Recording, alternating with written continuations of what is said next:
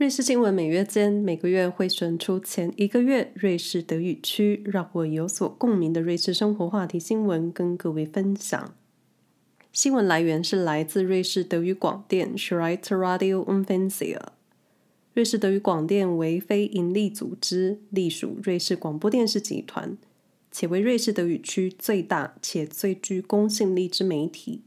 每个月选出的新闻连结都会放在说明栏位，因为是经过润饰，所以并不是以记者或是编译的角度出发。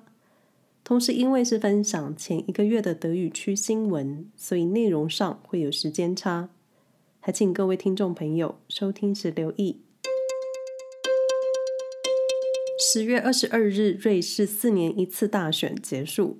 快速总结本次选举结果和几个观察。本次瑞士国民议会选举的结果，院内的天秤明显往右倾斜。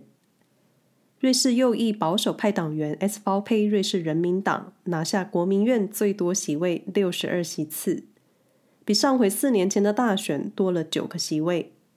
二零二三年的最大输家却是四年前的赢家，左派的绿党和自由绿党。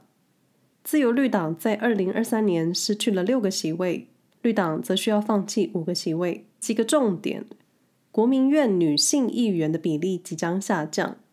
国民院议会女性委员的比例将从 百分之四十二 下降至 百分之三十八点五。 原因在于本次选举获得最多席次的瑞士人民党，该党的女性委员比例只有 百分之十九点四， 为全议会最低。因此未来四年，瑞士议会中主要将以右翼的男性取代左翼女性的议员。来看看主要党派的女性议员比例。自由绿党女性议员的比例为 百分之七十， 社会民主党党团女性比例为 百分之五十八点五， 绿党 百分之五十六点五， 自民党则为 百分之四十二点九。 在瑞士平均每五个人中就有一个人身患残疾。接下来四年，三位残疾人士将在瑞士国民院中担任议员。未来，瑞士身残人士的社会福利以及他们过去被忽略的声音将会被重视，而且更容易被听见。另一个观察，瑞士十大重点城市选民多支持左派政党。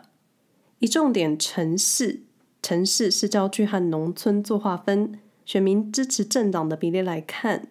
农村地区拥有投票资格的选民票投保守党、瑞士人民党的比例是重点城市的两倍以上。对于社会民主党来说正好相反，该党在重点城市获得的选票是绿党的两倍。来看看人口最多的邦州苏黎世。社会民主党在苏黎世邦州成长了 七点四个百分比，以 百分之三十三 的得票率成为目前苏黎世实力最强的政党。苏黎世邦州的投票率为 百分之五十一点六， 瑞士各地的选民投票率为 百分之四十六点六， 显示一半拥有投票资格的瑞士公民并没有参与投票。若有兴趣看看接下来四年瑞士各党与瑞士境内的版图，可以参考说明栏位。虽然内容是德语，但记者的图表做得非常详尽，非常精准瑞士。瑞士冰川融化速度超越预期。瑞士自然科学院永冻圈观测委员会报告显示，瑞士近年来冰川急剧消退。今年瑞士冰川体积总体减少 百分之四。 报告中指出，大量的冰川流失是由于冬季缺水和夏季高温所造成，以及气候变迁。瑞士高山冰川的体积每年都在减少，且速度比预期的还要快。去年瑞士冰川的体积减少了 百分之六， 今年则减少了 百分之四。 短短两年之内，瑞士损失的冰量相当于一九六零年至一九九零年三十年期间的损失。总共损失的水量等于每三十六秒冰川融化的水量，可以填满一个奥林匹克标准游泳池，又或者二十四小时之内可以填满两千八百八十个奥林匹克标准游泳池。流失冰川的水量已经超过我脑中的海量。连续两年的极端气候导致冰舌崩解，许多小冰川消失。二零二二年跨二零二三年的冬季，瑞士降雪量明显减少，阿尔卑斯山两侧几乎没有降雪，而且天气异常的温暖，因此该有降雪的地区降雪量比平常少的很多，甚至没有。由于今年度的气候一直以来维持干燥而且温暖，意味高山冰川的融雪将比过去提早融化。气温失调，即便偶有的低温潮湿所带来的降雪很快就会融化，无法保护冰川。今夏又是世界级的高温，每一次浏览瑞士相关气候新闻的时候，我都有一种温水煮青蛙的感觉，而我们就是那蛙。移民的劳动力对瑞士阿哈法养老与遗嘱保险金注入了活水。瑞士养老与遗嘱保险金等同退休金。一项尚未发表的瑞士研究从经济的角度审视了移民对瑞士退休金所带来的影响。瑞士经济学家分析了过去二十年瑞士阿哈法退休金的数据，发现外来移民在瑞士退休金中产生了非常积极正面的影响。主要原因在于多数移民来到瑞士的年龄落在二十至五十岁之间，属于劳动年纪，尚未退休，不需要领取退休金，而且收入的一部分还需要缴交退休金，形同为瑞士退休金的资金来源注入活水。听起来很棒，但是当这些移民自己达到退休年龄并开始领取退休金的时候，就会有其他的问题产生。考虑目前瑞士的低出生率，很有可能未来需要更多新移民为老移民的阿哈法提供资金。瑞士经济学家提到了一个关键，唯有瑞士保持吸引力，并持续吸引受良好教育的年轻移民，移民的复兴效应才能得到维持。但极有可能二十或是三十年之后，移民所获得的退休福利会少于他们工作时所缴交的费用。目前瑞士移民和人才数量在专家的眼中表现尚可，移民中从事 I T 产业、专门专科医生或是其他领域的专家弥补了瑞士相关人才的欠缺。当然移民同时也带来了各种问题，住房短缺、列车拥挤、交通堵塞。这位经济学家表示，这是一种成功的诅咒，并指出若是情况相反，对瑞士来说可能更糟。如果瑞士人口停滞，甚至是下降，也会产生许多问题，好比基础建设将无法得到良善的维护，必要的税收将会消失。结论就是，移民既是福也是祸，两权相害取其轻，唯有找到各种平衡，整体国家的发展才能好好运作。湖岸是谁的？谁该拥有苏黎世湖岸？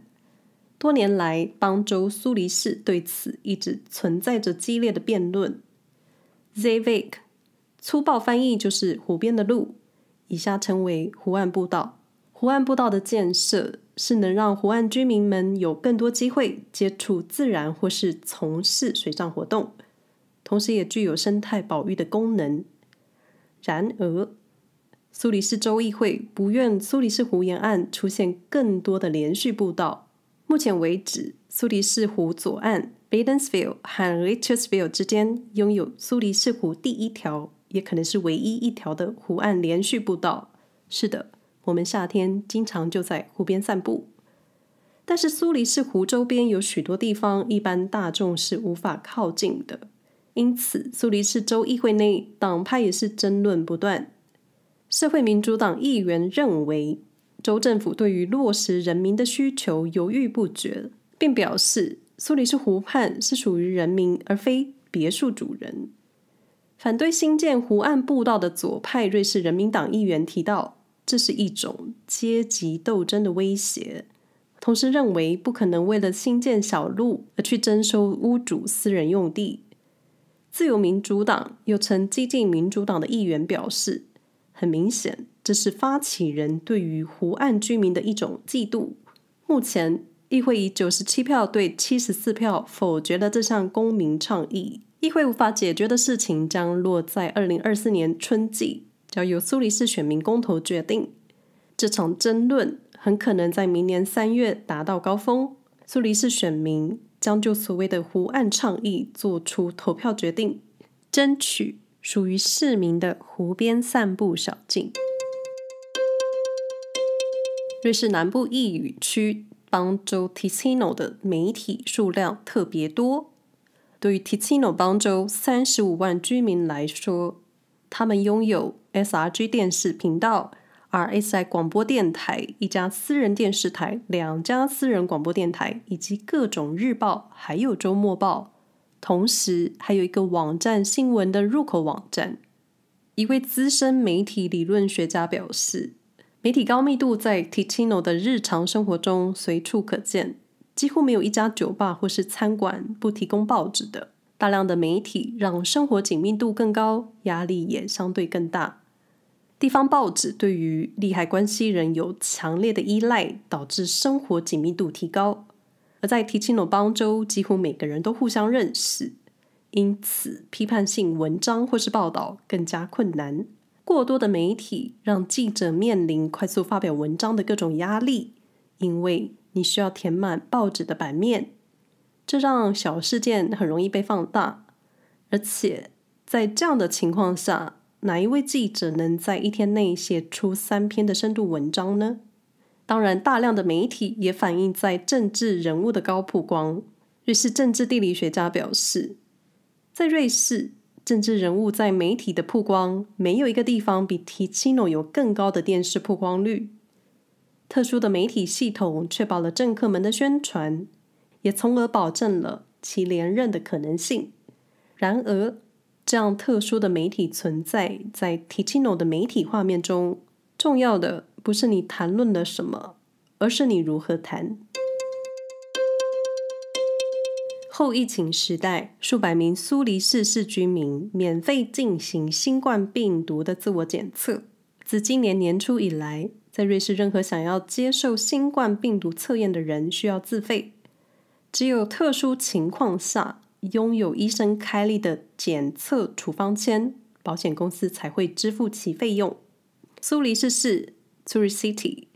是瑞士唯一从九月初到十二月底为民众免费提供检测的城市。对于高达六百人次的检测 Zurich City 的医师感到非常惊讶，因为他们没有料到接受检测的人这么多。在苏黎世旅游医学中心进行的六百项测验中，三分之一呈现阳性， 百分之三十 的阳性率，医生们并不感到意外，因为这样的感染率并未达到高传染风险。然而，医师们确信这感染数字入冬后会慢慢增加。气温开始降低，人们室内活动的时间更长，聊天群聚促进病毒的传播。苏黎世市医生们虽然无法预测新冠疫情是否会再次如前些年一样成为医疗体系的重大挑战，但病毒总是会发生突变，又或者成为季节性流感。但还是请各位保持身体健康。这项免费检测计划至今年十二月底，预计花费 Tourist City 约三十万法郎，折合台币约一千零五十万元。瑞士虽贵为最善待各种动物的国家，但瑞士每天都有人想放弃他们的宠物狗或是猫。疫情过后，瑞士动物收容所已经满了，这样的情况并没有得到缓解，反而更多的宠物动物进入了瑞士动物收容所。今年的情况更为严重，平均每天都有人想把狗或猫交给位在康通阿搞的动物收容所。康通阿搞动物福利协会主席表示，即使新冠病毒爆发后，也没有今年的多。疫情期间，许多人养了宠物，我们家社区就多了四条狗。虽然无法确定遗弃动物是否为新冠病毒的人为后遗症，但人们在购买动物的时候没有想到幼犬会长大，需要照顾和训练，需要时间和金钱，然后饲主就放弃它们了。阿搞的动物收容所今年已经收留了十六只狗。放弃宠物的询问不断，但收容所的空间有限，人手不足。同样也发生在猫身上，许多猫猫都在等待名单上排队，排队进收容所。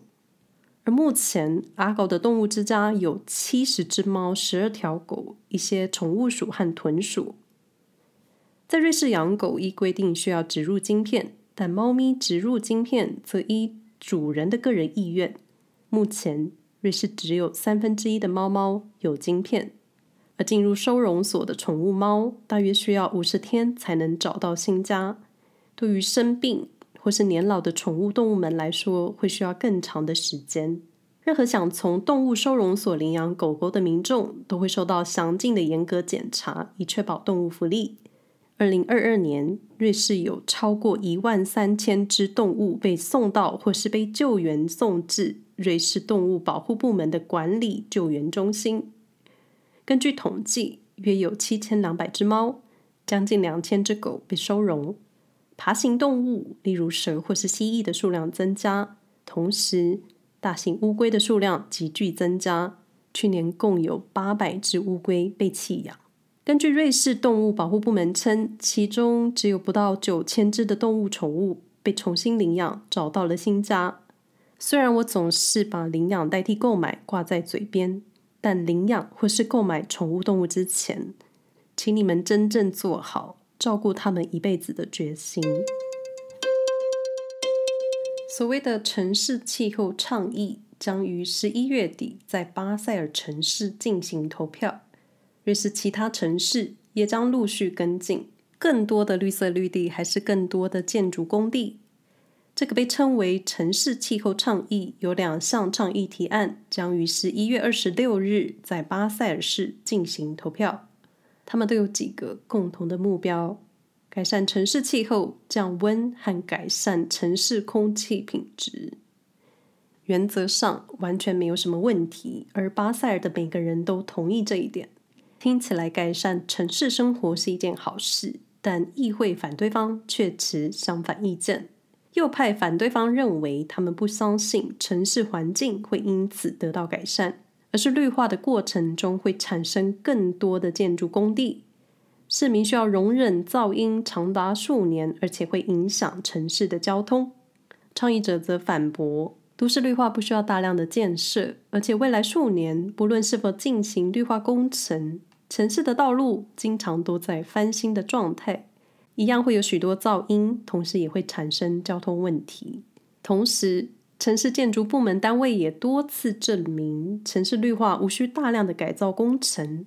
多种几棵树也是绿化的一种形式。自开始测量平均气温以来，巴塞尔城市的平均气温已经上升超过两度，而且上升速度越来越快。夏季时，城内的气温温度也比周边地区高出十度。白天的高温，夜晚无法正常降温，已经让市民的健康带来了压力。城市市区内的气候问题也反映在许多瑞士城市。未来十年内 ，Sengalen 市议会已经决定将新建二十万平方公尺的绿地步道、自行车和公共的交通空间。部分几个重点城市议会同样也就城市气候倡议进行讨论。而巴塞尔城市将会是第一个让公民为城市气候倡议进行表决的城市。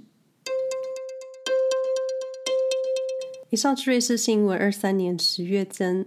生活小事总会牵着大事，希望各位有事没事也关注其他更有意义的新闻。瑞士新闻每月间每个月会分享前一个月我觉得也有意思的瑞士德语区生活新闻，基于专业度和时间，我无法分享更严肃、更重要的瑞士政治或是财经、军事新闻，